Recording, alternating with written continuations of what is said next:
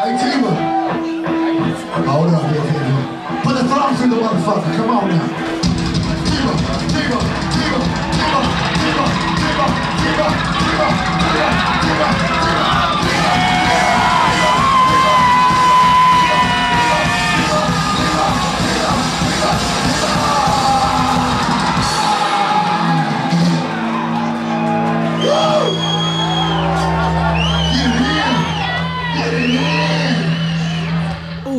Overlooking the train station in San Francisco, I'm Schmitty and this is Talking Schmidt. Today on the show is my good friend Atiba Jefferson. Atiba is one of the best skateboard photographers in the biz. He also shoots photos for the NBA. He's played in the band The Goat and toured with Cat Power, even opened for Bad Brains. For the last year and a half, he's been working for Thrasher Magazine got himself some covers, attended a couple SOTY parties, even was at Christmas dinner at the old clam house. Says although he doesn't want the party train to come to a stop, this quarantine has given him some time to reflect on how he'd like to move forward once things get back to the way we remember. My friends like to go out. That's how we've become friends, you know, but I definitely will party more, but be a little bit smarter about seeing different friends and making the time to hang out, whether it's just dinner or whatever. Like, I miss so many people. You know, I really want to take advantage of every second once this is over to be able to have like human contact with people and For do sure. it right. Also, folks, I want to thank each and every one of you who bought a t shirt the last couple weeks and helped reach our goal of a $1,000. I'll be cutting a check today and giving it to the good people at UCSF Medical for PPE purposes. Personal protective equipment includes masks, gloves, and more will help keep doctors, nurses, and medical staff from contracting the virus. On a personal note, I was tested last week with the old Q tip up the nose technique, and that is anything but comfortable. I really appreciate the folks who were taking care of me on the front lines. Anyway, the results came back negative, and I'm super stoked to be able to do this for the community. Feels like I'm trying my best to do my part, and there is no way I could have done it without each and every one of you. From the bottom of my heart, thank you all. We got a great one for you today, so let's get it started. This is Atiba Jefferson, and you're listening to Talking Schmidt. It's cool, like tonight is the night. Here we go again. Just give it the old college try, right here. Uh, big dog's in. 96 times, Schmitty. Thanks, Schmitty. We on? Schmitty? Talking Schmidt. That's called going to the hospital, bitch. I'd be shitting my pants, man. Your Rolodex is fucking deep. I don't give a fuck about your fucking multi-million dollar numbers. Who is this guy thinks he's tough shit? What's up? Let's hear it for Greg Smith. Yeah! Three, two, one, and yes, live from San Francisco in the condo, few steps from my couch. We have the one and only Atiba Jefferson here. What's up, Atiba? Chilling, man. Just um, quarantining. Yeah, have you been uh, staying in or have you been dipping out once in a while? I've been, you know, I'm not going to lie to anyone. I haven't been a complete angel. Um, you know, I've been rolling out. I've rolled out three times in the last month since the quarantine got called with Nyjah and Damo and crew. And, you know, that's just, it, it's hard as a skater because knowing that these spots, you know, what we think is more skatable, which kind of isn't really the truth because if a place has security, we're sitting duck because we're obviously the only ones at a college or something. Schoolyards, obviously, it's a free for all. But you kind of realize being out in the streets, like all eyes are on you, you know, like when you're even driving and a cop's behind you, you're like, oh shit. So, you know, he's been, you know, obviously not having contests in the Olympics. He's been really wanting to hit the streets. So, you know, I've been doing it, but very selective and making sure that's very serious. Um, Do I feel good about that? No, I'm not helping the curve. But besides that, you know, socially, not at all. And I'm fully staying in. And even for myself, wanting to go skate, I keep it to my mini ramp in the backyard and haven't even been going with like homey slappy sessions, which look fun and stuff like that. I've been just keeping it real at home. And grocery shopping, I've only done a handful of times, you know, because the food delivery's been pretty tricky. Um, Yeah. But, you know, I did breach yesterday and I, I'm like scared of it, you know, like I'm like, okay, you need to quarantine like super securely for like four days to make sure, you know, that you're clear. Yeah, I was doing the same. Uh, we actually ordered our last round of groceries to be delivered, and it was from Target. so, yeah, it's it's like Safeway, Whole Foods, all these different places. They're just like no openings, and it's Yeah, like yeah, yeah, yeah. My brother yells at me. I'm like, I don't know how you're getting these openings because I'm not getting them. right. Uh, let's start early. You were born and raised in Colorado, is that right? Oh yeah, yeah. If we're gonna start from the top, um, I'm born in Colorado Springs. I'm raised in a small town called Manitou Springs. Um, you know, my dad was out of the picture. Four years old, he moved to Germany, so he wasn't in my life. But my mother raised me and my identical twin brother Akko and my sister. Um, you know, she's an angel and a saint because she had us when she was 21. Wow. So it's, you know, or she was 22. So it's pretty insane to think she was a single mom raising these three kids Yeah. on her own, you know, in the 70s. And, you know, what is like a super conservative state. And the fact that she's white and has these half black kids is, you know, like a pretty crazy thing to think about that I've never really thought about until I was older. But, you Oh, know, yeah, my true. mom, I take care of her to this day. I bought her a house Christmas in our hometown. So, you know, in Colorado I, Springs. in Manitou Springs. Oh, how sick! Yeah, so you know, I I'm a full on mama's boy. How good does that feel to buy your mom a house? Oh, it's the best feeling in the world, ah, so cool. and and you know, it's something that I've always wanted to do, but it's really an amazing feeling to know because she hasn't had the easiest life growing up, and to know that she's like the happiest she could be, and it couldn't have timed out any better with this quarantine. She's literally like thank you so like she's so happy it's like the one person that is fine with the quarantine that i talked to mm. she's like i'm just in the yard working on the garden and cleaning up and planning. Yeah. and she's just so at peace with everything so you know Yeah. that that's also a lot of a, a big relief for me because my mom's stress is my stress and she's not stressed out. So it's great to know that I don't have to worry about my mom. What was uh, some of the early things that she she was obviously an influence on you? Like you're such a calm and collect, like seem like pretty low stress dude. Like were some things that she kind of taught you at an early age or something? Or Yeah, I mean, she's a hippie and loves reggae music and Rastafarianism. So, like, we grew up with all those, you know, she wasn't like she was pushing anything on us, but those were the overtones in our house. And I think that's always just really, you know, stuck with me. You know, she knew hippies and Rastas. So, that was the vibe in our house and that's just like something that i always grew towards so that was just the vibe so yeah everything was you know it wasn't like it was great you know what i mean we definitely grew up on food stamps and welfare and stuff like that but that also gave me appreciation to anything that i have now because i never thought i would be where i am and that wasn't the plan you know my thing was just to you know be able to live and put a food and pay some rent. You know, Yeah. it was never about, you know, having a house in the Hollywood Hills or, you know, all the things that I have that I really appreciate. so, how did you discover skateboarding?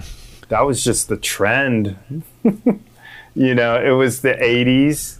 All our friends were doing it. You know what I mean? Um, it was eighth grade. there was a skateboard at my neighbor's house, and I actually, I'm not proud of it, but I stole it.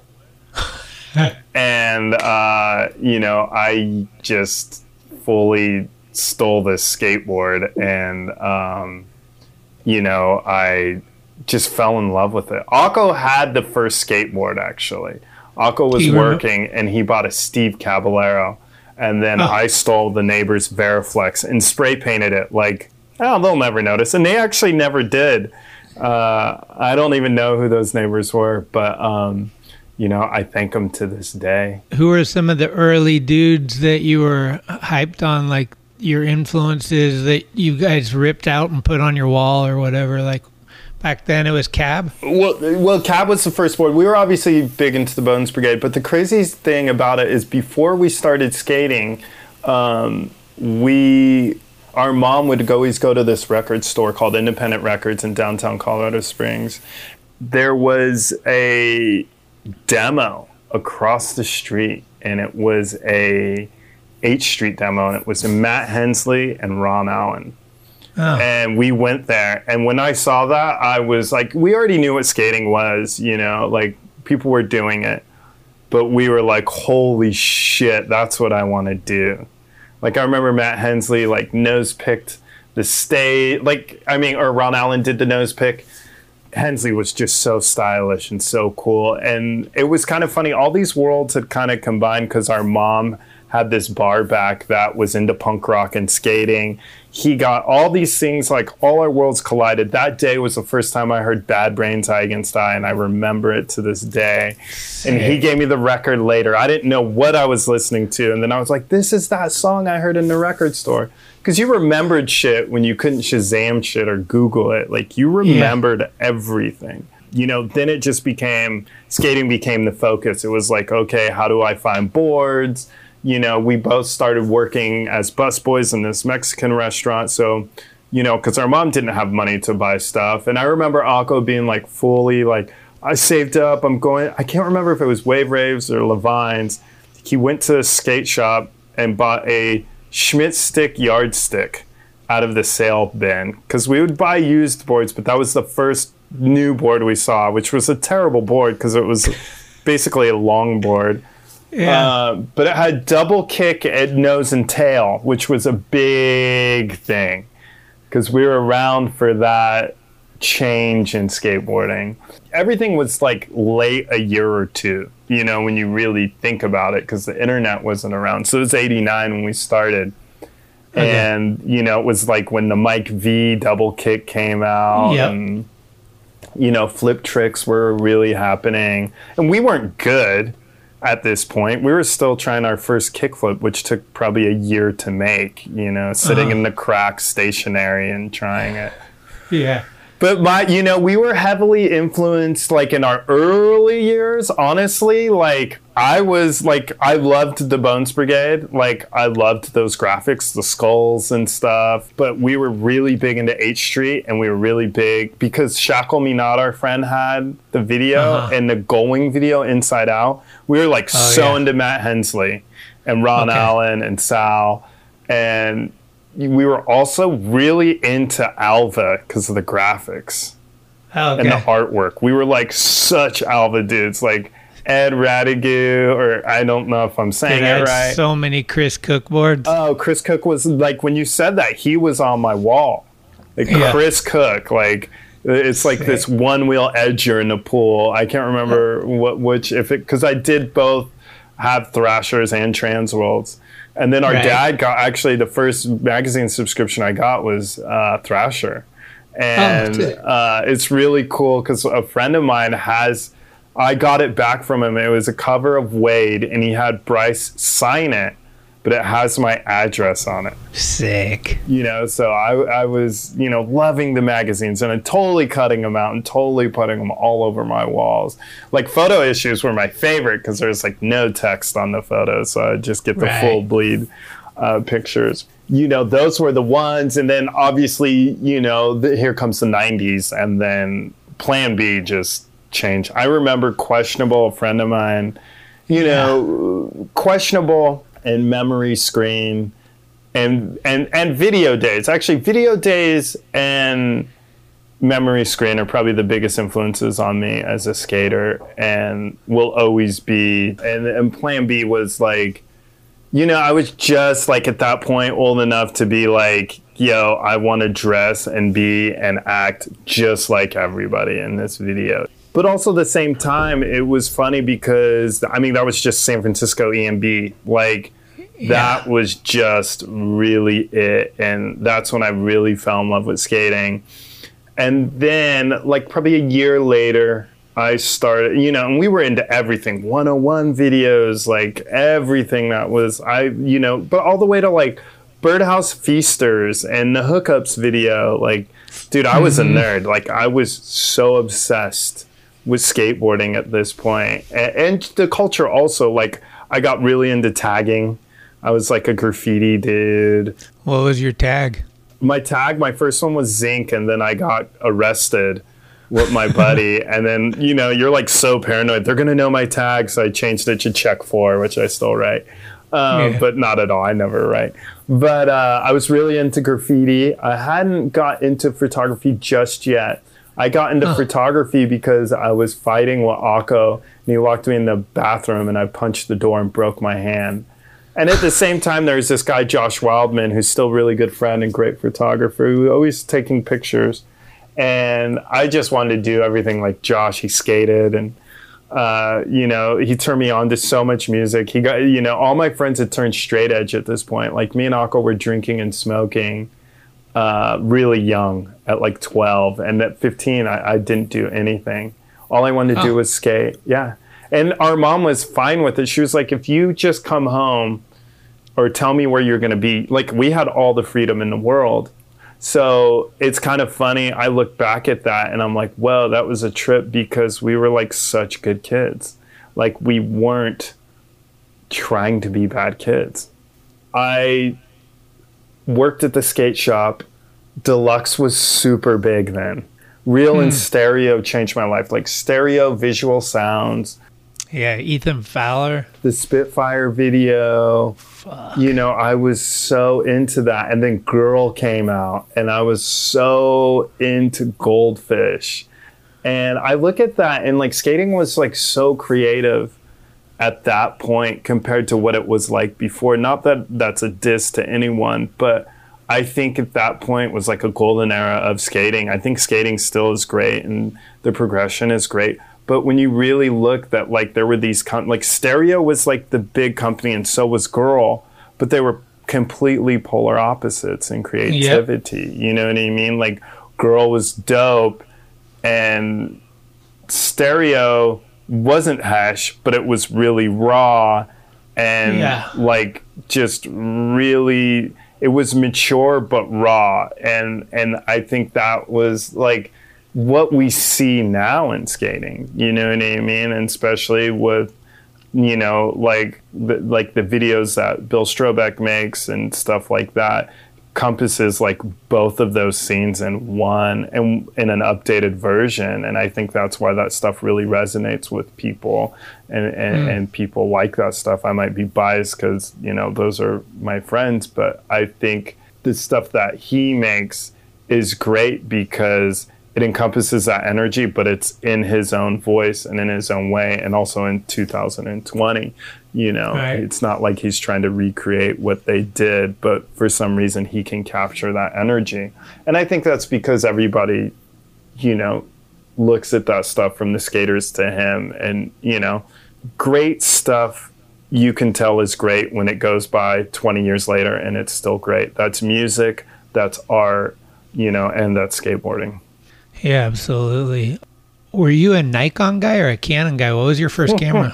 I was a Nikon dude. I was a full on Nikon dude, and and I was a nerd. I like literally was obsessed with like all the for Spike Jonze, Dan Sturt, Grant Britton. Those are like you know my dudes that really were a heavy influence on me, and, and uh, Luke Ogden and and Bryce. Oh my god. And then what really like two dudes that really impacted me was Gabe Morford and Lance Dawes. Slap was a very big influence on me, and um, you know I was always biased because that's actually where my first photos were ran. yeah, I was gonna ask, what was your first photo my printed first you? pictures are actually in Slap, and it's like a two-page spread called "For Those Who Contribute." It would be like their their photo graffiti, but it was a little more elevated. And I Uh-huh. just had like I think three small photos in it. And it's Were the, they random like locals from your town or? Locals yeah only locals which was Okay. huge. I mean that was huge. I remember hearing hey dude like because we just meet at uh, what was our emb acacia park. It was straight up an emb it had a stage that had a big four it was in 411s and uh, i remember being like dude you and because my other friend evan o'mara who's awesome he sent the photos. He sent some of my photos. I didn't even send them and he Uh-huh. sent him to Slap, and they got ran. And it was like, oh my god, dude, you got to get down to the park, like these photos. You know, I worked at a skate shop, BC Surf and Sport, which actually just closed due to Corona, RIP.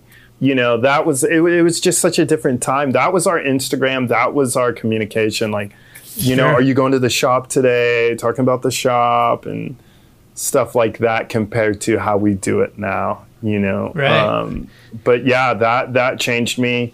And then, you know, at that point, Evan was actually talking to Grant Britton. So I actually started a line of communication with him. And um, I had an article that I show most of the majority of it of my hometown. And that fully got me the bug, you know, like in like, Transworld? yeah, in trans world to think that I could, um, to move out to California. Sorry. That gave me the bug So you moved to California before you actually were kind of even connected, so I had only left the state of of Colorado once to go on a skate trip to uh, Las Vegas, and Huh. in that trip we saw Muska, Ryan Fabry, and that dude Joe Namath, and I had photos, and I don't know where these photos are of Muska skating. They're gone, which is such a bummer. But um, I went out there for a weekend, and that was like, whoa, skate trip. First skate trip that wasn't just to Denver, which that was a big deal because I was an hour away. And then, do you remember the video uh, Barbarians at the Gate? yeah, yeah. So I'm working at the skate shop and I get a call and they're like, "Hey, Ronnie Creager and Josh Beagle are coming to town to like film this video and they're looking for a tour guide." And I was like, "No fucking like I'm down." Yeah. You know, like I was the photographer with the spots, even though I didn't have many spots, but I took them skating and I'm actually in that video in the credits. You can see me kick turning in the ditch. I met Josh Beagle and he's like, dude, take my number. He was so nice. And dude, I would torture him. I'd call him all the time. Like I was that annoying dude.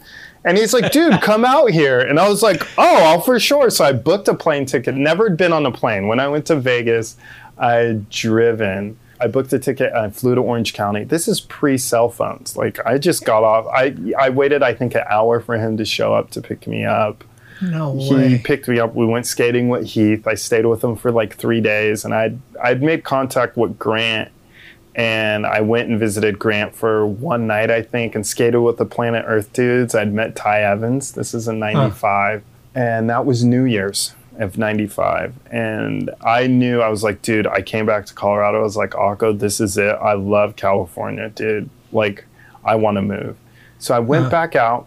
I visited, I stayed with Ted Newsom because Grant's like, I'm not having some rando stay with me again. some random 18 year old. He was Yeah. probably like 30 something.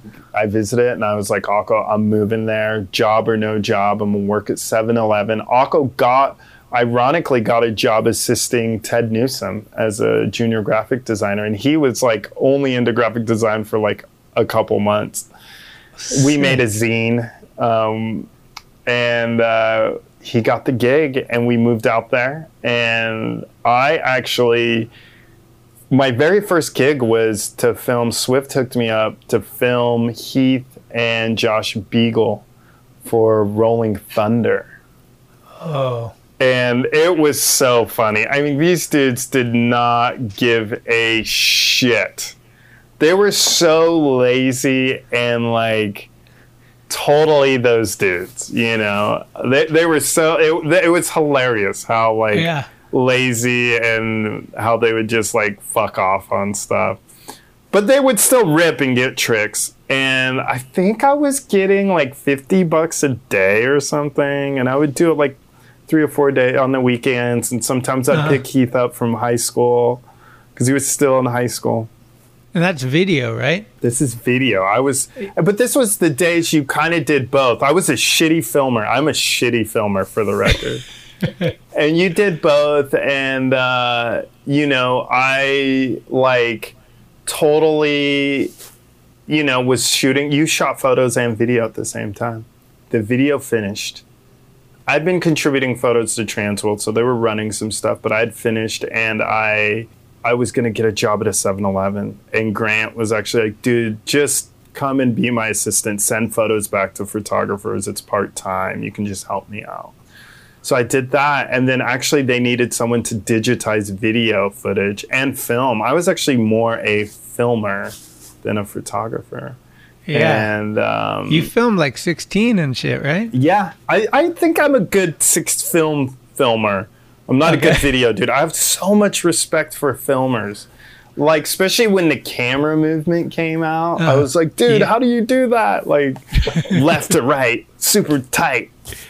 Yeah. Um, so yeah, I, I filmed a bunch of four wheel drive uh, cinematographer, which was really great because you know that made me build relationships with Andrew and Heath and Kareem and Costin and you know Jeremy Wray. Uh, Right. You know, I became really close with those dudes from being a filmer and slash photographer. Um, but then skating just got really gnarly, and I remember that's when it happened. When it was like, okay, uh, you got to bring the photographer and film. And I remember having to be like, which one do I do?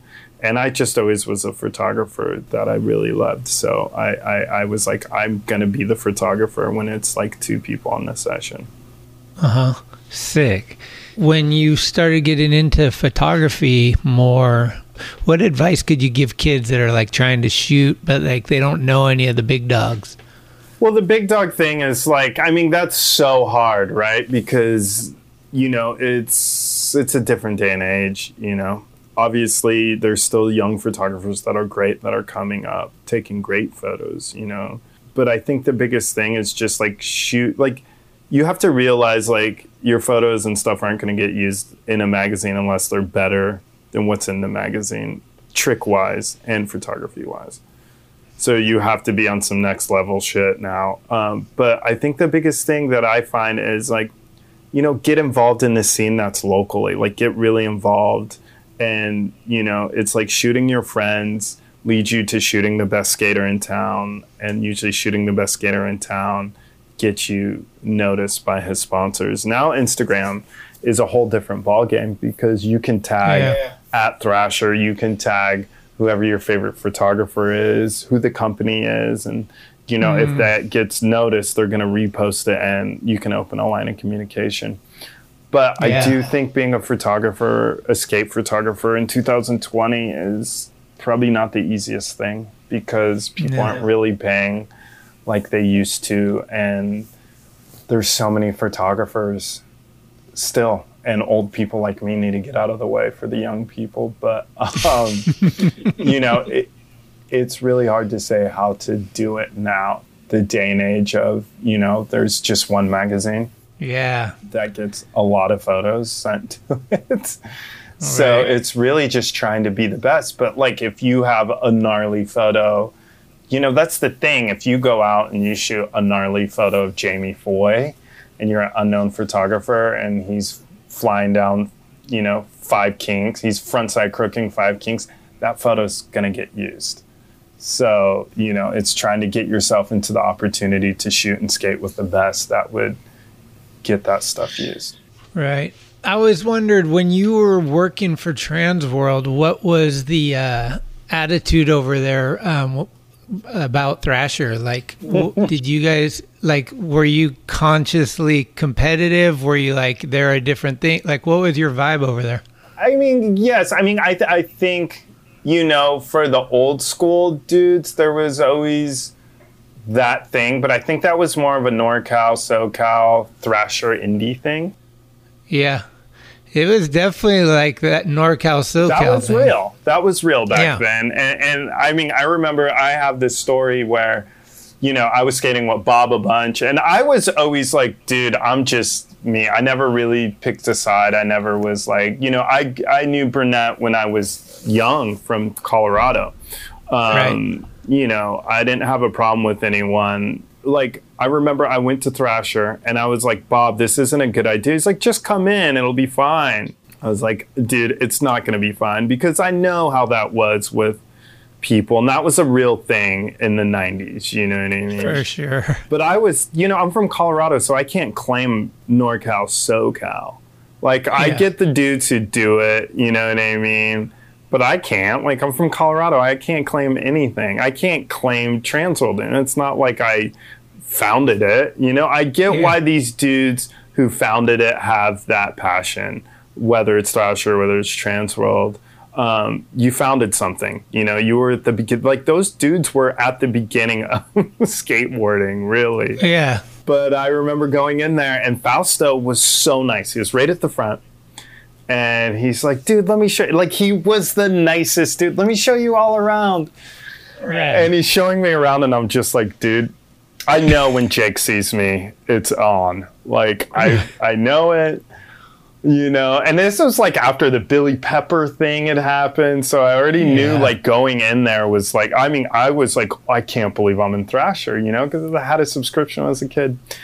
He's like, and this is Jake Phelps in his office, and Phelps just looks at me and goes, "Do you know who the fuck that is?" And Fausto looks at me and he's like, "That's Atiba from fucking Transworld. Get him the fuck out of here." And I'm just like, before Fausto could say anything, because I felt so bad because he'd been so nice, and I felt like I didn't want to feel like he was betrayed. I was like, "Don't worry, I'll leave," and I just went outside. And Bob was actually bummed, like, "Fuck that," and I was like, "Dude." We, I told you that was gonna happen, you know. Yeah. So it was it was a really funny uh, situation. But you know, like as far as a magazine, you know, I mean, Transworld was insane then, and my whole thing that I've always learned is be cool with everyone in skating because it's skating, and we had enough problems with not being cool. But like Transworld was insane, and it was so big that they were in their own bubble. You know what I mean? And that's the thing about Thrasher, like to me there, there was never really a competition because each one was so different you know thrasher is thrasher and i think that's why thrasher is here today. You know because it always stuck to what it was always stuck to being core. It always stuck to its roots. And you know this is no dig at transworld but transworld once it got sold it became this corporate thing. And that's it, exactly eventually why you know I and the other guys left because it was dude it was just this fucking corporate thing. And that's not core and when you look at Thrasher it never sold out to that shit and you know to me that's why it is there but I always looked at that like how can we even compete or be trying to be better or anything because it's a different thing you know I always looked at it and went like damn, they're they are psyched. They don't have to deal with the bullshit. You know what I mean? Yeah. And you know, you have to give props to Mike because Burnett really did a lot to work super hard to make that magazine grow because it was sure. small at that point, uh, smaller in Transworld, and you know, and you look now, you know what I mean? And even when we started the skateboard mag and did that, I was like, dude, you, there's no competition. You, we just need to stay in our lane and do our own thing you know, because Thrasher is what Thrasher is, you know. And to me, you know, in skating, there should never be a competition. I don't even really am a big fan of contests because I'm like, skating is just a creative thing that you do. It's not points, it's not, you know, who's winning with the most toys. It's just like this family that, you know, I think we all should be stoked to contribute to and to give exposure to. Right. Yeah. I've always liked the Thrasher style of contest where it's kind of just more of a, a get together of like the people you want there and then just a rad session. And we'll give a winner, but it was more just about the day. Like Bust or Bail at Wallenberg's just like a fucking rad day. And you're just like, okay, there's some sick skating. Yeah, it's just skating. And, and the thing is, I think, you know, being honest and being someone who got kicked out and looking back at it, I think if there wasn't, you know, for us lucky few that, you know, like I'm so unbelievably blessed and honored to work for Thrasher and to have shot a cover of Thrasher. You know, that was like literally the happiest day of my life to have that. If there was never that friction, I don't think it would be so sweet for me to be part of the family now. You know what I That mean? Like Yeah. it's it, and it really shows how cool everyone has been to me and that it is just about skating to like open their arms to me and not just me but other people that you know obviously have gone through the hiccups. I mean, Tony Hawk rides for Indy Yeah. like like for the old school who really knows about those kind of beefs like that was and that's like a big Yeah. thing for Tracker Larry. you know for i remember Koston writing for Indy that was a big Right. deal you know what i mean for like just the changing of the guard and just to be like you know let's all you know be a family. And i think that that's what's amazing about tony also Vitello like he i met him as a kid. I remember andrew being like hey is it weird if tony comes to your house? Like i know you got kicked out. And i was like no dude. Like i don't i, I i'm not tripping dude. Like it's all good. Like dude i have no problem with anyone. And like So tony what- and sally are like my brother and sister you know Well, with that being said, what was it like when we combined forces to go on that skate rock trip? That was amazing. That honestly was like that's when I was like this is this this is so dope. Like you know, I remember it you know, and it was like is this going to happen? You know, like, are- is everyone going to be cool cuz you know, Totally. Jake is Jake. Like everyone who everyone who knows Jake is fucking it's Jake, you know, and you know, I think it was great because we had already played shows with Bad Shit, you know, and the Goat being on that tour, and like me and Mike's history was super cool. You know, obviously I knew you, and and and you know, me and P Stone went way back to like pal days but it was like you know you're like oh shit how's this gonna work? Just with so many skaters who gets what? It couldn't have worked any more perfect. You know was days rad. when mike wasn't there and i was there or vice versa we just kind of all maneuvered as far as getting an article getting video having ty there. But everyone being super respectful. I mean, that's like one of the greatest trips I've ever been on. Like straight up, if not the greatest trip. Every day was just so fun and so great. And First day, we just went straight to the f- fucking Atlanta blocks. yeah, exactly. Like the energy, and, and it kept going. I mean, all the way to Grant and, and Pat, just like, oh, we're going to Brooklyn, dude. Like what? Yep. Like I thought you were just showing us around Atlanta. Um, Jump in. Yeah, jump in the fucking van. And, and just like when you look back at that, we were so lucky. Like as much as like I, you know, wish I would have went a skate rock to Mexico or Asia. Dude, Yeah. an American one like that, that. That I mean, there's been some great skate rocks, but that one to me will always be such a heavy one because the worlds were also so different with sober people to drunk people. You know what I mean? Like the sober vans to the drunk vans to Yeah. you know the chaos to the non-chaos. And I pivot between both of them because you know half my band is this straight edge band, and I'm like the partier with Spanky and Beagle, like out every single night. Yeah, that was that was a special trip, man. How long had you guys been a band before that trip? What year is that trip? Like 2010 or 11? 10, I think. 2010. So they had think so. probably been a band four years. I I joined the band in 2008. How did that all? How did you get involved with that? Like they had already been a band, and then you jumped band in. and, and, and played some shows and put out I think a 10 inch and um, they were recording something or I can't remember if they were recording. It must have been a recording they wanted me on. They wanted piano on it or some kind of keyboard. And I learned a song and, and went to practice and did it. And then they were like, dude, we sound so much fuller with you. Do you want to join the band? and I was like, hell yeah, like of course, you know. That's actually my first picture in Thrasher that I was in was in a Goat uh, music page. But yeah, it was really great because you know those are my best friends, and I'd played in a band once, but the Goat is such a special thing to me because we've never gotten in a fight. There's never any drama. We all love each other so much. We all skate and it's literally like a family, you know? Like it sucks we haven't played in a couple of years now. We haven't played in a long time. But Yeah.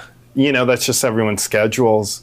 But like I will look at those I mean, there was never a problem in that band. Um, and the experiences that we had opening for the Bad Brains, opening for Panda Bear, uh, you know, doing a Cat Power tour, playing FYF, the festival here.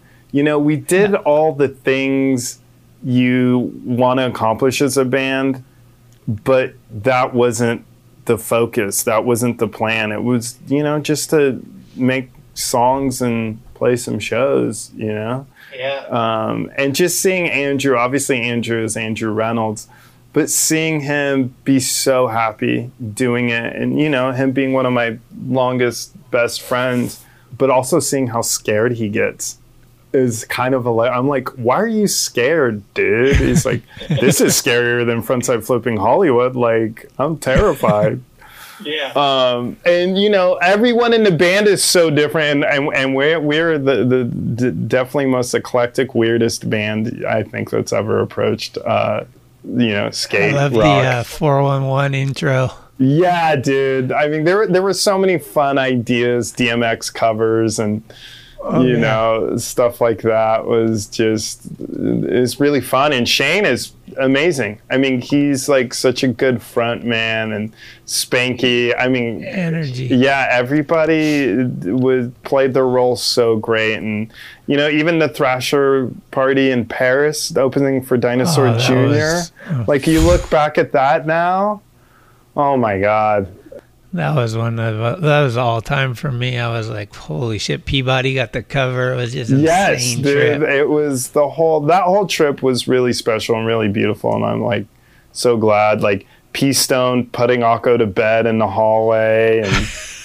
yeah. I mean, that was our birthday. It was me and Akko's birthday, the day we right, played. right. And I remember That's going on stage. I never would play drunk, and I'm like, I am so drunk. it was a messy set, dude. and I'll tell you what. Who the hell was Billy? Billy is like a fictitious character. Like Billy's just like a cool guy. Billy's like we we we we're jealous of Billy. That's why it's like fuck you, Billy. Yeah. because Billy would get everything that we wanted that we couldn't get. Well, um, as we let you go, what what song should we take it to? What's your favorite song to play? My favorite goat song? Um, God, I love so many, but um, I don't know. Do you have Faster? That was Yeah. like Faster's my like Faster is so fun to me. I always like love that shit and uh, the Bathroom Blow one, bitches. See, that's the thing. I love them all. Like Bathroom Blow is so fun to play. That was a really fun song to play, and that was always our last song. So that song, or no, is Letta the last song? No, it's Bathroom Blow. Bitches in the bathroom doing blow.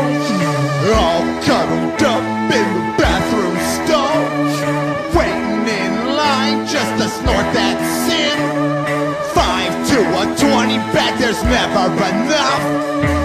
Your knees, scrape the ground, lick what's left. The things they do for that powder blow. Bitches! Bitches in the bathroom doing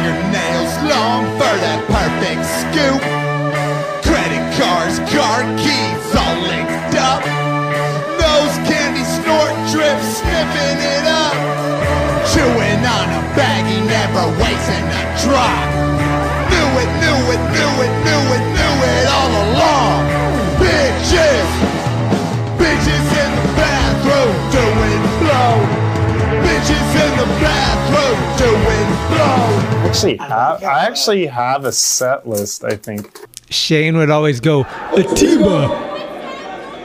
You know I do. Oh yeah, all the cues. Yeah, I have the 30 years of skate rock. I found this. Oh, sick. It's our, our the the sound check. The skate rock trip, something that people don't necessarily know is that when you go on like a 10 to 14 day trip where you're playing five to eight or nine different shows, and so the band is playing like every night or every other night. The whole crew by the end of the tour is singing along. They all know the songs. And it's like a sick anthem. You, well, the cool thing about skate rock is you have your built-in fans. Right. Like you have the dudes that will start the pit, sing Yeah. the songs, and get it going, which is dope because it's not like we're some big band where everybody knows everything. No, it's like Yeah, we're like a 25 man party br- coming to a club. It's like we don't even need anyone else. no, we didn't. You never felt like, dude, is anyone gonna show up? Because everyone was there and they brought it fucking hard. And I mean, bad shit just brought the chaos. Like I honestly, we would go back and forth who opened, and I'd just be like, dude. Let's just open because once bad shit plays, the chaos is. It's like Then we get kicked out. Exactly. Like the odds of a fight, kicked out, neck face with fireworks or a blowtorch, like no, dude. Especially our setup, like we have extra shit. I'm switching between keyboards and a bass. Like, dude, it was fucking a nightmare to get my gear out of there in one piece. Like, Do you remember that karaoke bar we went to? oh, dude. I think it was like North Carolina. Yeah, it was North Carolina. And Pat jumped through a fucking table. Yeah, it, it, it was uh, open mic night, dude. Yeah. That's how we got the gig. Remember, we didn't we didn't have a show that night, and they were like, "Let's get a show." It was Phelps like, "Let's get a fucking show." Yeah. It's like there's this open mic, and oh my And god, we lit fireworks off inside the place. inside. It's so fucked up to do what we did, but so necessary. It was like Yeah. it was sick. All right, well let's uh, pause this. I'm gonna pause right where it is. Hey, it's Matt D at DLX Skate Shop, 1831 Market at Guerrero, as in Tommy. Come see us. Real, Antihero, Crooked, Thunder, Venture, Spitfire. We are here every day of the week except the big holidays. We've got a curb and we've got smiles on our faces. Come let us get you stoked. When you need mealtime inspiration, it's worth shopping Kroger, where you'll find over 30,000 mouthwatering choices that excite your inner foodie. And no matter what tasty choice you make, you'll enjoy our everyday low prices, plus extra ways to save, like digital coupons worth over $600 each week. You can also save up to $1 off per gallon at the pump with fuel points. More savings and more inspiring flavors make shopping Kroger worth it every time. Kroger, fresh for everyone. Fuel restrictions apply. All House and No Skate has made McKenny a real dull boy. Greg, here's your public service announcement for the week. Guys, be safe, stay indoors. If you got a designated spot to go, go skate with a homie or two because I just had a blast yesterday with Jordan on his DIY at Montero. It was so killer, guys. But outside of that, what I'm seeing is a bunch of highway patrol and a bunch of popo waiting to give you guys thousand dollar tickets. So unless you got a place to go, don't risk it. And this is the point. They're not making any money. So they're gonna come up you to try to get that money. So stay away. Don't drink and drive, especially, dude. You don't need a Dewey right now. You don't need any of that. They're out on the hunt. I'm seeing them right and left. Stay safe and stay indoors for a couple more weeks, man. Sorry. Hey, it's Corey at Blue Plate, 3218 Mission Street. Come see us. Meatloaf, fried chicken, deviled eggs, Dollar Olympia beers. We're here every day of the week. We got a garden and we got smiles on our faces. Come let us make you happy. We got part two right now. Hopefully the audio all meshes up. We just did a little intermission and we're back. But uh, we got to talk a little bit more in detail, I think, about the Paris trip because it was insane. That was my first time to Europe. And I went to Copenhagen uh, first before that. And fucking, I got on the plane to the news of Swenson's death and I got off the plane in Copenhagen, and it was just me and Jake for the first five days. And Jake was a train wreck. I thought he was going to kill himself because of Swenson. And then we went. So Copenhagen, as rad as the place is, I loved it and stuff. It was just like a gnarly experience for me to to deal with everything that was going on at that time. And then when we went to Paris, it just switched. It was literally like, okay, we're back and it was the funnest shit ever. The vibes were great. And then you guys flew in. It was your fucking birthday. Both you and Akko came in. Spanky, Beagle, Reynolds. There's a half pipe in front of a museum. Uh, there was like an indoor, uh, some weird like replica of like a house that you could skate inside. Yeah. And Peabody got the cover. But uh, you guys played with bad shit and opened up for Dinosaur Jr. Yeah, it, it was such a crazy experience because, you know, when we got asked to do it, I was like, of course I would love to, you know, just to, to be with the homies again on some skate rock shit. But I was like, the only catch is like, that's like on my birthday, you know, and like, you know, I like to spend my, you know, my birthday is really special because it's our birthday with my twin brother. So I'm like, yo, only way we can really do this is if you guys fly Akko over too. It was through America. They were paying for the travel. And they were like 100%. I mean, God, that shows you how good skating was. They were like, yeah, we'll, we'll take care of everything. So I was like, sweet, let's do it. And, uh, you know, it was like an in and out mission, you know, because we were just really there to play the show. It wasn't like skating or anything. So I think I was there. If I remember, we took a red eye or something. We landed first thing in the morning, slept in a hotel woke up, cruised around, went to the museum, loaded in, sound check. I remember we started partying, and our, you know, we had the green room with bad shit. Dinosaur Jr. was like down the hall, and everyone was just partying. That was just like what we were gonna do. That's what we do. So it was a little extra turned up. They got us a, a Budweiser cake. It was sick, and everybody was just partying. You know, both bands, everybody. It was just like such good vibes. But like Dinosaur Jr., you know, I remember Jake and Jay Mascis kicking it so hard.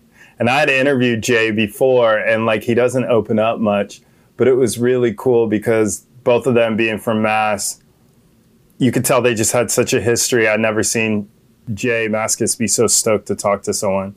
And Jay's an old skater and, you know, loves skating. And right. obviously, Jake loves music and specifically me and Jake always would bond about Boston hardcore and punk like Jerry's Kids and shit.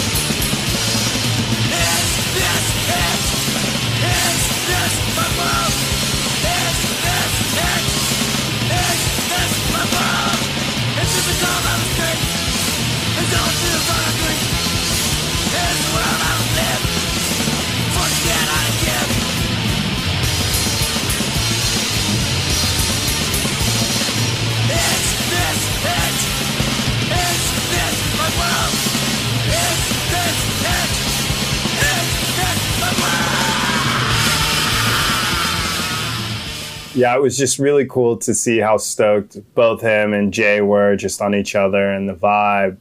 And I remember we were so loud and out of control in our backstage, like doing shots and like getting ready before the show. Yeah. It was also, it was like, like I was saying earlier, like I never played drunk. I have a couple drinks or a couple shots before a show, but like I kind of have a lot of stuff to keep track of because I'm playing keyboards and I go between different patches and I switch between bass. So I kind of have like multiple things going on. And I remember Murph, the drummer, walking by and just looking at us. And it wasn't like a look of disgust. It was more like, whoa, you know, like, you know, Tony's putting face paint on, getting ready for the show. Everyone's just like, Yeah. just raging. And I remember being like, damn, we are those dudes. We are that band, you know, the one that's just drunk and like not Uh, giving yeah. a fuck. But, um, you know, it was, uh, I remember getting on stage and kind of forgetting that like Dinosaur Jr. is a big band and we're at this big event. I forget what the capacity was. It was big. Five to 700 people. Probably, yeah. And I remember being like, I mean, the good thing is we were the first band to play. Bad Mm. Shit played after us. So I remember being like stoked because like just get through the show. And it was really trippy because there was a 360 screen around it. Yep. So Oh, like yeah. the visuals, like I kept finding myself like playing and looking at the visual. It was a very confusing, hectic show because the room was packed, but the the vibe was great. And I remember just you know, batshit fucking being batshit, like kind of like whoa, Dinosaur Jr. Get ready. and you know, Dino killed it, and it was like me, Akko, and GT in the pit most of the time with a bottle, just getting hammered. Right. It was a great time, man. It was like the, the and, and like the one thing we forget about is the art exhibit was Yeah. 30 years of Thrasher was the art exhibit was so sick Yep. and just amazing and like the skate vibe it was like literally probably the most perfect setting for a show for a bunch of skaters you know like the Yeah. history that was there the artwork that was there the pros and just skaters period that were in There was like a 40 foot mini ramp out in front. yeah it was crazy and you're in paris like you're not Yeah. home, you know. But the funny thing is, we we had like some DJ gig lined up, me, Akko, and Beagle, that we did it like a, a like straight club. And I remember Akko being so faded, Beagle got him home, you know, like early. Like I stayed out till sunrise, and then Akko going back. You know, I think the lobby call was super early. We all had those early flights. Yeah. You We were on the it same too. flight. Yeah, Yeah, we were on the same flight. Yeah. And uh, I remember Akko like coming out in Peace Stone being like, Your brother, he was still asleep in the hallway, but Peace Stone was like, Your brother fell asleep in the hallway, so I gave him blanket and pillow. My brother couldn't even get into his room. And you guys, I remember I, you guys leaving. I have a photo somewhere. I have to to get it. I think it was you guys, like you and Spanky and Andrew were all headed to the airport way early. Uh, we were on Maybe the same. you guys weren't. Maybe it was just Andrew and Spanky because they were going on a separate trip. I can't remember. But I remember partying with you guys at the uh, airport, Yeah. and Akko and Stone were raging, right? and I remember being like, "Damn, this is gonna be a long flight for Akko because he was still just tying it on from what we were doing." So Yeah. Fuck, that was so cool. That was definitely a highlight. Like, yeah, we we are lucky people, man. That is for sure. How did you start shooting the basketball stuff? Like shooting the NBA guys and all that stuff? Was that through Transworld Media? No, not at all. Um, that was like this weird perfect storm. There's an art director. He actually works for Globe now, named Herb George, who was working for Slam magazine, and he was a skater. And he just was familiar with my stuff, and he was like, "Dude, I think it'd be rad if this guy shot some stuff." So Slam gave me some high school shoots, and I was a huge. I've always been a huge basketball fan since high school, and um, you know, I would go to Laker games and sneak my camera into games. And my brother was like had a contact with the NBA because he was buying photos for Warp, and he was telling the head of photo at the NBA like, "Hey, my brother shoots photos, you know," and they're like, "We always look for new guys, like." you know, like him send a portfolio. So I sent a portfolio, and uh, he was like, "Dude, I'd love to put this dude in contact with Andy Bernstein, who's the team photographer for the Lakers." So we did that, and you know that was a huge step for me because Andy took me under his wing and totally taught me how to do basketball photography. And at the same time with that, Andy um, was just sh- teaching me overall commercial photography. I learned a lot from Andy. You know, Grant Brittain and Andy Bernstein taught me a lot about photography, like lighting and all that. Yeah, but Andy, the the crazy thing on some like nerdy tech stuff, the thing that Andy taught me was like how to shoot with a Hasselblad and how to stop action super sharp. And in skating, that had been done before, but it wasn't a regular thing. And that's like, you know, one thing that I was able to contribute to skating was that kind of lighting and photography, um, mm. but which comes from basketball. And uh, you know, I really owe him for giving me a different look in skating because besides that, I was just kind of ripping off everybody's style. mm. The basketball photography kind of helped your skating photography. Oh, 100%. And my huh. my skateboarding helped my basketball because I was taking things from that and you know and just being a skate photographer being able to do shit quick and be on the grind and you know all that all that stuff you know goes over to it so. Where is it Lakers was the first sh- like NBA stuff you did? Well it was all happening at the same time. So yeah oh. but Lakers and Clippers I was assisting the team photographer so I was just there shooting every game and you know, helping him out when he had like a Kobe sprite shoot or anything like that. I was his assistant, like his third. He had three assistants, and I was like the lowest on the totem pole. So, how do you compare like your first experience with like a Kobe Bryant versus your first experience with like a Tony Hawk? Like, are your are your nerves like? Yeah, you- I mean, the, you know, like you, you pick a great comparison because both of those are the greatest to do what they've ever done, right? Uh-huh. Um, and you, you know, I knew that when I was pointing a camera at them. So, you know, you just, I don't really get nervous. I mean, you know, I'd be lying if there wasn't a little bit of nervous, but like whenever it's a big opportunity like that in any world skating or basketball, I just really try and like focus knowing that, you know, this is going to be an opportunity that I don't want to mess up, but more than that, I want to do as good as I possibly can for it so you don't put um, so much pressure on yourself that it like makes you sick or uncomfortable no. or something. No, no, I, am like ready for big moments in that sense. that's a good uh, trait to have. What are some of your favorite skate photos like of all time?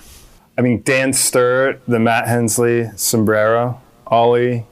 Oh yeah, that one is you know like the freeway one was so sick, but the sombrero one is like unbelievable to me. You know, it's like it's. I mean, I'm just a big fan of him. I mean, the the, the water tower too. The, the Jeremy, Jeremy Wray, Wray water tower cover of Thrasher is one of the gnarliest photos tricks ever, ever done. Yeah, um, it's cool. It's you know those kind of opportunities don't come often in your career of shooting photos, and Dan Sturt like would just come up with those all the time. So, you know, those two, you know, but then there's like a million Spike Jonze photos.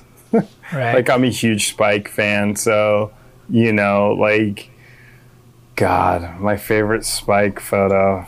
There's, I mean, there's too many. Like I love the old Nada stuff and all the the Gone stuff, but I also like his later stuff. Like the girl ads when he was getting really creative was awesome. You know, it's weird. There's weird photos, man. There's like, you know, like Mike Carroll, the nose wheelie at EMB. Yeah. That's like one of my favorite. It's just like it's a nose wheelie, which was never like a still that you really like focused on, but it was it was awesome. Rick Howard, the spike all red photo was Big Brother. Yeah, Big Brother. That was the the cover of that because it was like yeah. the first setup photo that was just so sick. You know, uh, another one that always I loved was Keenan Milton Switch Crook at Wallenberg Dawes. It was mm-hmm. a slap cover that I would just stare at forever. Um, the style of Keenan, but the lighting of that was so great. Um, I mean, a million Morford photos. Dune cruising down the hill on that like you know metal wheel board is one of the greatest photos literally ever you know, so much of Gabe's deluxe stuff is like, you know, like I go back to when I was a fan, but I, I look at new photos too, and I'm like really blown away about like when something's really special. I mean, Burnett, that Clive Dixon cover is ridiculous. Kind of an homage to the Jeremy Wray one. Yeah, but like as much as it is, it's like he still did. It's so great, you know. It is like, right. like that stuff just doesn't come along in life like often. So, you know, there's the, there's there's that stuff, and also like the portraiture stuff that Spike and also Gabe was really good at capturing too, and and Tobin. I mean, Tobin's a huge influence on me. Um, you know, Cardiel, the horns you know, yeah. I mean, I still think the Gabe 50-50 on that gold rail. Oh, at Levi's. Yeah, that's like one yeah. of the greatest skate photos of all time. No, and like the story that goes behind it. Yeah, too. everything about that is just ridiculous. You know. Yeah. Um, so yeah, I mean, but there's so much. You know, like a, lot of that early Thrasher stuff, just because like I was a kid looking at the subscription that I had. So, you know, like Cardiel Skater of the Year issue was like such a big thing. And also, like, another one that I really always loved was Salmon's portrait cover. I really mm. like gravitated towards stuff that was different um, in skating, photo- in skate photography like that. Rad. Wasn't, didn't uh, Arto and Jason like uh, surprise you with the Sturt photo? Yeah, man. That was like one of the sweetest things anyone's done for me. Like, you know, for Jason, Jesse, and, and Arto to do that was just like so sick to give me like a print of the Matt Hensley sombrero ollie. Like they surprised me, like, come to Arto's and like you know, that thing is just hanging in the prime spot of my living room. Like So it's it, on your wall. Yeah, yeah, yeah, yeah. Jason's such a sweetheart for that. Sick. A little bit about Thrasher. Uh, what have some of the early highlights for you been since you've been working there? You've been there for like what two and a half years? Two now, and a half years, yeah. Um, honestly, like the cover, getting the cover of Jamie Foy front crook on El Toro was heavy. It was so heavy. I mean, a it was first try.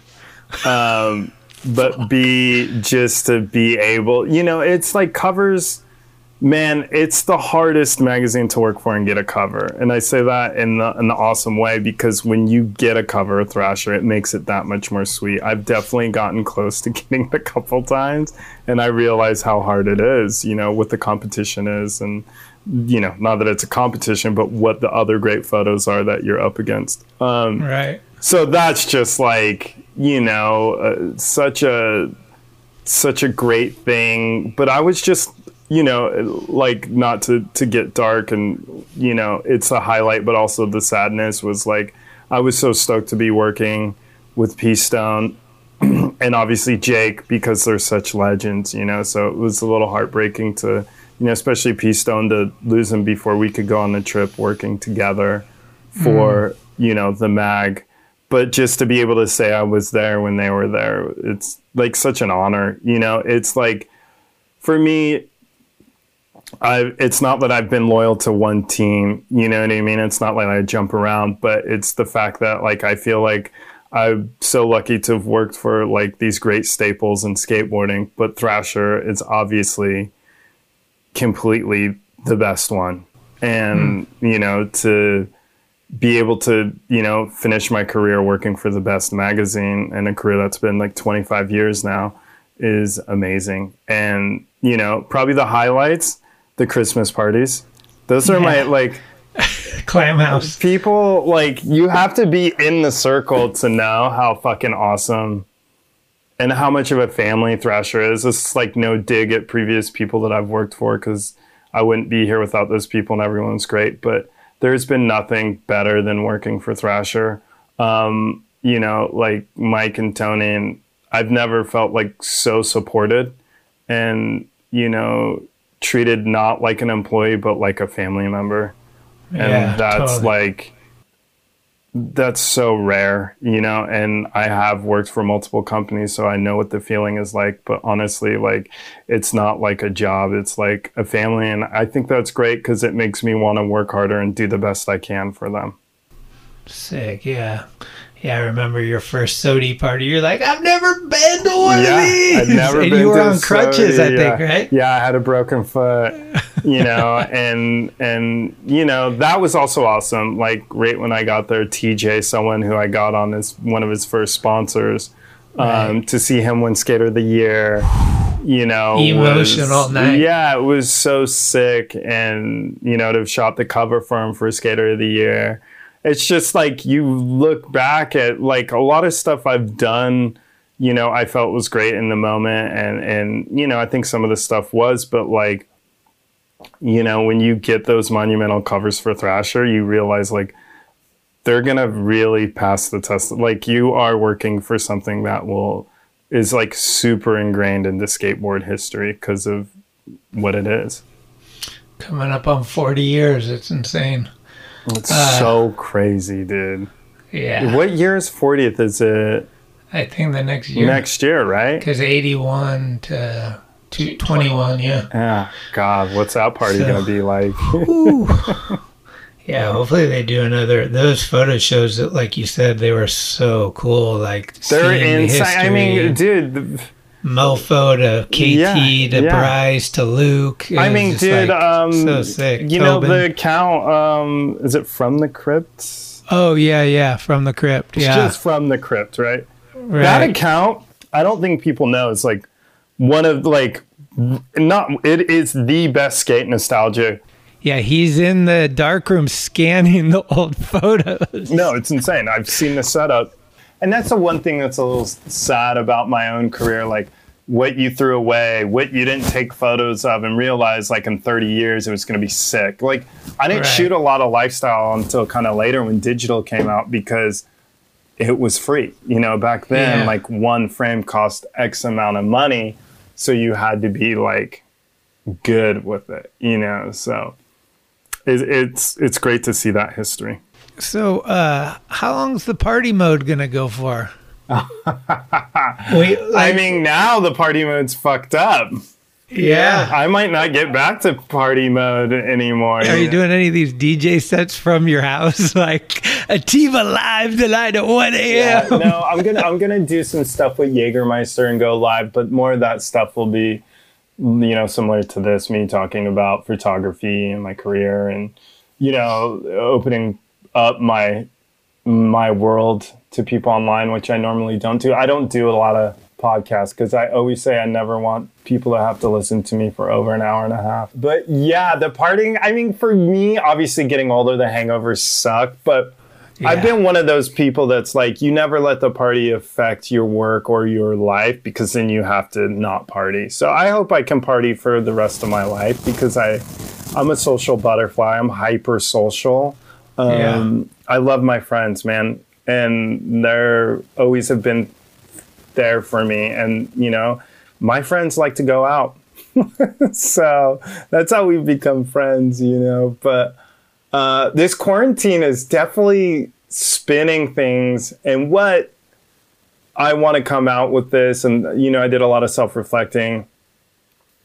I definitely will party more, but be a little bit smarter about seeing different friends and making the time to hang out, whether it's just dinner or whatever. Like I miss so many people and I realized like the last 10 years I just go out so much to just go out and you know, I really want to take advantage of every second once this is over to be able to have like human contact with people and For do it right. So yeah, the party will continue. I mean, at Jaeger, at Budweiser, been, and they've been so great to me to make partying super fun. Like, you know, I do these private concerts down here that Thrasher helps me with and Jaeger helps me with, and I want to do those. And, you know, Budweiser sending Dude, what me was it and with my the Super Bowl? homies to the Super Bowl. Malto, Nuge, Koston, Mark Razzo, you know, like Ryan Garshell, you know.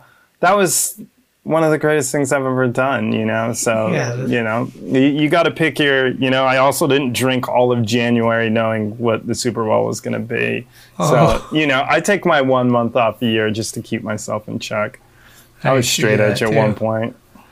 I used to always stop drinking in February because it was the shortest month of the year. Oh, that's what I always say. February's the best. It's super short. It's Yeah. great. Uh, why did why Jaeger though? I love Jaeger. I love the I used to love of it too. I love the way it makes me feel. Like it's like, you know, all alcohol makes you feel different, you know, and Jaeger is just like an upper to me. Like I just get fired up. Like I've just always loved it. Tino and Mark Razzo got me going on Jaeger probably like 2000, 2001. Yeah. And it's just I'm a I'm a creature Max of habit. Fish. Like I'm a loyalist. Like you know, it's like SF. Like I want to go to Zona Rosa. Like that's my first stop always. Like everyone's like, really, dude? I'm like, I'm going to Zona Rosa. Um, you know, New York is I go to Max Fish, I go to Little Frankie's and Takahashi. You know, Mhm. LA, you know, it's you know, Cha Cha Lounge, go to Black. Like I'm very selective. Dude, what was the pizza spot you sent me to in Chicago? That place Oh, ripped. dude, Pequods.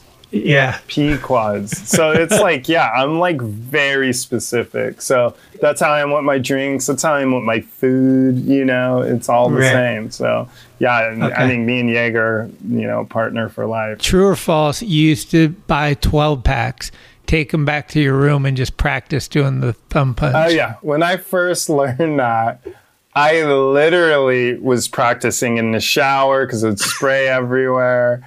You know, I blame my divorce on Jerry Hsu teaching me that trick, but that's a whole nother story. yes, I would go through cases just to practice it. Like, it's uh, you know, it's an addiction.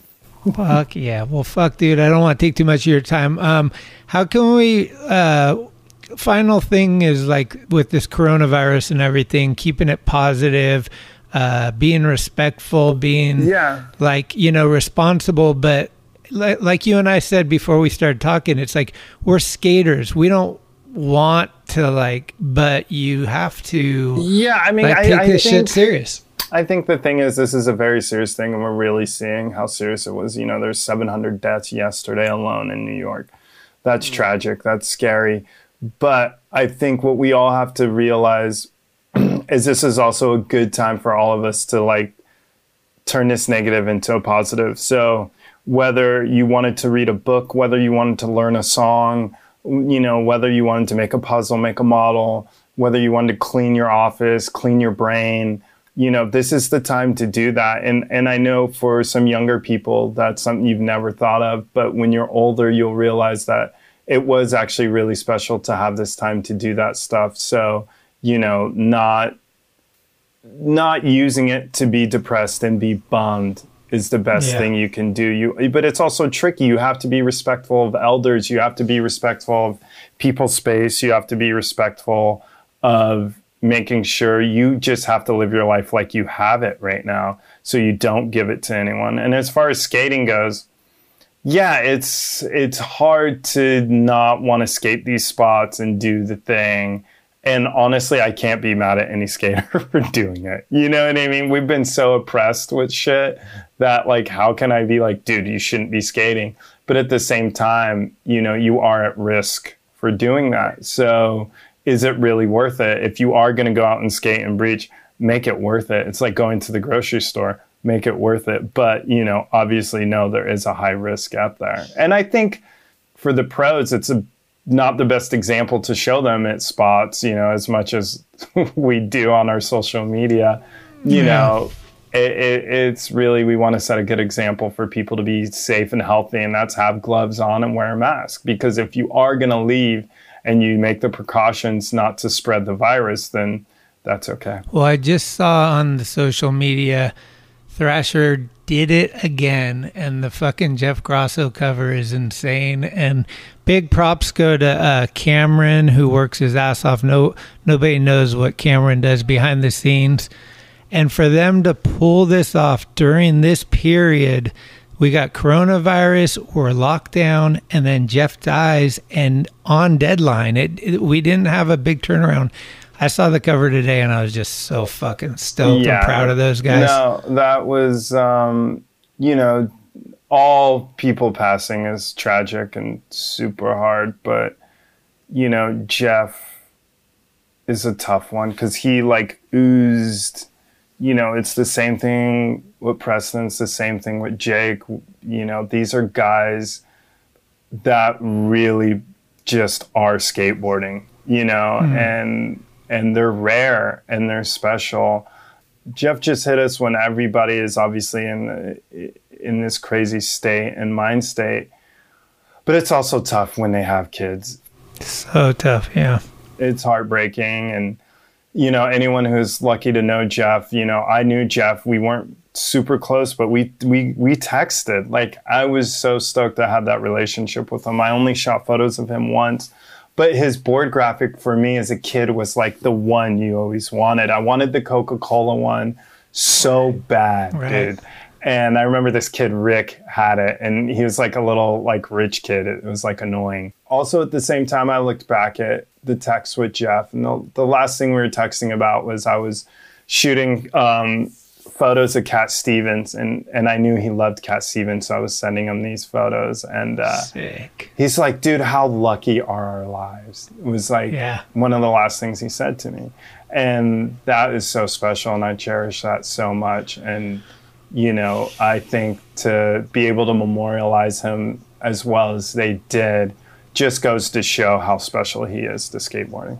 Yeah, 100%. It's crazy. Like the last glimpse I saw of him was the night before he passed. He's on Instagram dance party with his totally son. looked at that. Totally looked at that and liked it. Insane. I was yeah. like sick. Jeff out here just being so positive and awesome yeah. dad. So tragic, you know, and especially when people are so active, you know, like he was on social media. He had the show. We like, you know, and some of it's crazy. These older guys, you realize they age well in the eyes right. of skateboarders. You know, it's like Lance Mountain. Like Lance Mountain got better with age.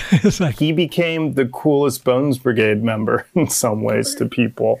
You know, and Jeff was that dude. Like his whole trajectory and story is crazy. That's how much he loved skating. I mean, you know, when you really look back at what Jeff went through, I remember first moving to California because I would always ask about these older pros and they're like, uh, you know, he's he's he's hit some rough times, and um, to see him come back and do what he did is you know to me one of the, the the ways that you can be at peace with his passing because you knew he was doing exactly everything he wanted to do.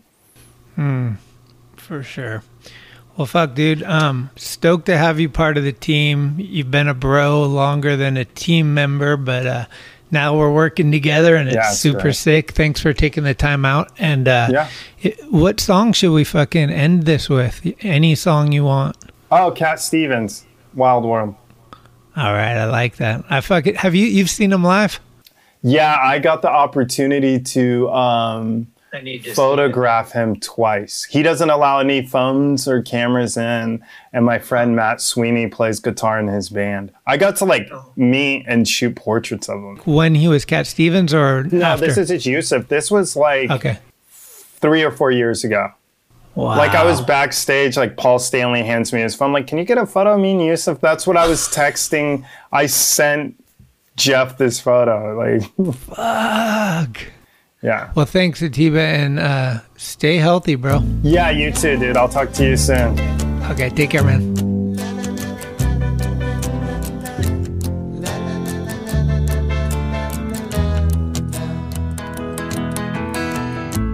Now that I've lost everything to you, you say you want to start something new, and it's breaking my heart you're leaving. Maybe I'm grieving. If you wanna leave, take good care. Hope you have a lot of nice things to wear. Then a lot of nice things turn bad out there. Oh, baby, baby, it's a wild world. It's hard to get by just upon a smile.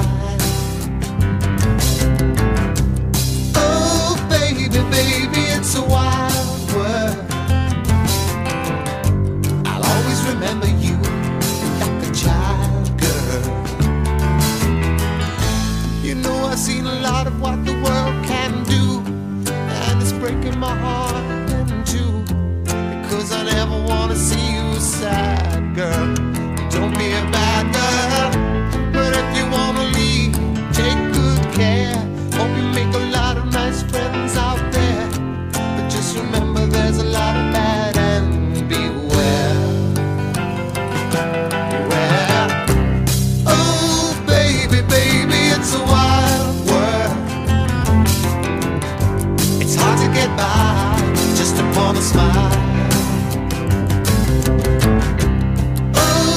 Baby, baby, it's a wild world.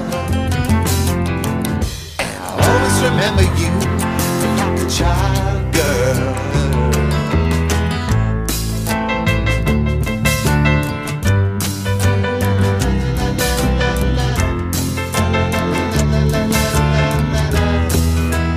Baby, I love you. But if you wanna leave, take good care. Hope you make a lot just remember there's a lot of bad and beware. Oh, baby, baby, it's a wild world. It's hard to get by just upon a smile. Oh, baby, baby, it's a wild world. Always remember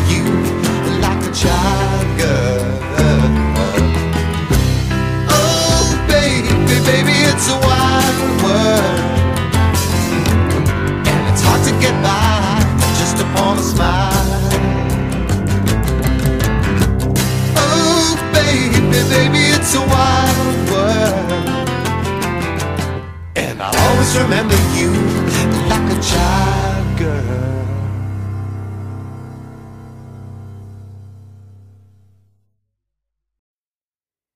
Thank you for listening to another episode of Talking Schmidt. You can subscribe to the show on iTunes, Anchor, Spotify, or anywhere you get your podcasts. When you subscribe, you'll get notifications every Tuesday of new episodes the minute they become available. Also, please leave reviews and a five star rating. It's the best way to help the show grow. All of the episodes will always remain free, but if you would like to help support the show, you can do so at talkingschmidt.com, where you can pick up some merchandise like t shirts, beanies, hats, and stickers. The website has an entire archive of all of the episodes, with extra photos and videos. Email us with any suggestions, comments, or ways that the show may have improved your life at talkingschmidt at gmail.com. All interviews are conducted, edited, and produced by Schmitty. The intro music is Mary's Cross by the band Nature. A very special shout out goes to the executive director, Cheryl Camisa. This is Talking Schmidt, where the Rolodex is deep, but the conversation is deeper.